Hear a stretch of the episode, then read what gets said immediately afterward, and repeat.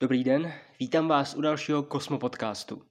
Kosmopodcast je stále pravidelným týdenním přehledem některé z velkých událostí z kosmonautiky. Pokud vás téma zaujme, nezapomeňte, že ji vždycky naleznete podrobně rozpracované v Kosmotýdeníku, přehledu týdenních kosmonautických událostí, který vychází na webu cosmonautics.cz.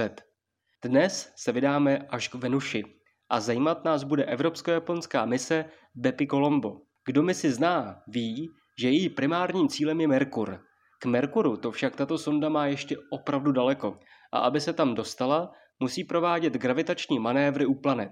Po dvou letech v kosmickém prostoru a jedné gravitační asistenci u Země dospěla tato sonda právě k Venuši. A když už prolétla u této zajímavé planety, zbyl samozřejmě prostor i na vědu. A právě to je téma, které nás dneska bude zajímat. Pojďme se podívat ještě na samotnou misi Bepi Colombo. Jejímž hlavním cílem je planeta Merkur. Start proběhl z evropského kosmodromu ve francouzské Guajáně v říjnu roku 2018.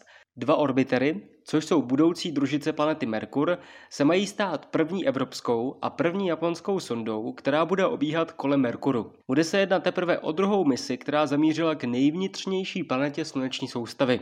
Předchozí městé byla výprava americké sondy Messenger. Náklady na misi Bepi Colombo dosáhly celkem 1,8 miliard dolarů. Bepi Colombo potřebuje celkem 9 gravitačních manévrů, aby dosáhla planety Merkur. Pokud bychom chtěli, aby sonda letěla k Merkuru přímo, potřebovali bychom hodně velkou sondu s výkonnými motory a spoustou paliva. Merkur je totiž relativně malý a gravitační vliv u Slunce je naopak takto blízko, opravdu silný. Zabrzdit u Merkuru a dostat se na jeho oběžnou dráhu přímo vyžaduje proto velké množství energie a to je zatím problém. Nemáme zatím totiž dispozici takovou raketu, která by tak velkou a těžkou sondu dokázala k Merkuru dostat. A proto se použije kombinace gravitačních manévrů a práce jontových motorů. Pokud všechny průlety dopadnou dobře, doputuje sonda na oběžnou dráhu Merkuru 5. prosince roku 2025. Nicméně zpátky k Venuši.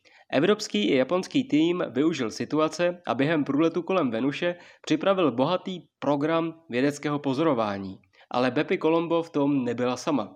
U Venuše se totiž nachází ještě japonská sonda Akatsuki, která Venuši zkoumá od svého příletu na její oběžnou dráhu v roce 2015. Společně s touto sondou probíhalo společné měření i ze samotné Země. Připraveny byly ať už astronomické observatoře na povrchu naší planety, tak ale také i japonská spektrografická observatoř Hisaki, která je na oběžné dráze naší planety.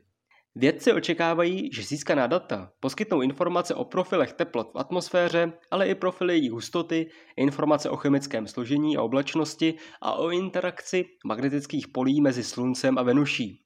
Analýza získaných dat však zabere ještě nějakou dobu a proto si na vědecké výsledky musíme ještě počkat. Další průlet kolem Venuše je naplánován na 10.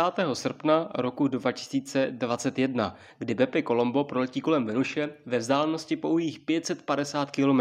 Tím se výrazně změní její trajektorie a nasměřuje sondu k prvnímu ze šesti průletů kolem Merkuru v následujících letech. Vědci si pak z tohoto blízkého průletu slibují získání řady cených vědeckých dat o Venuši.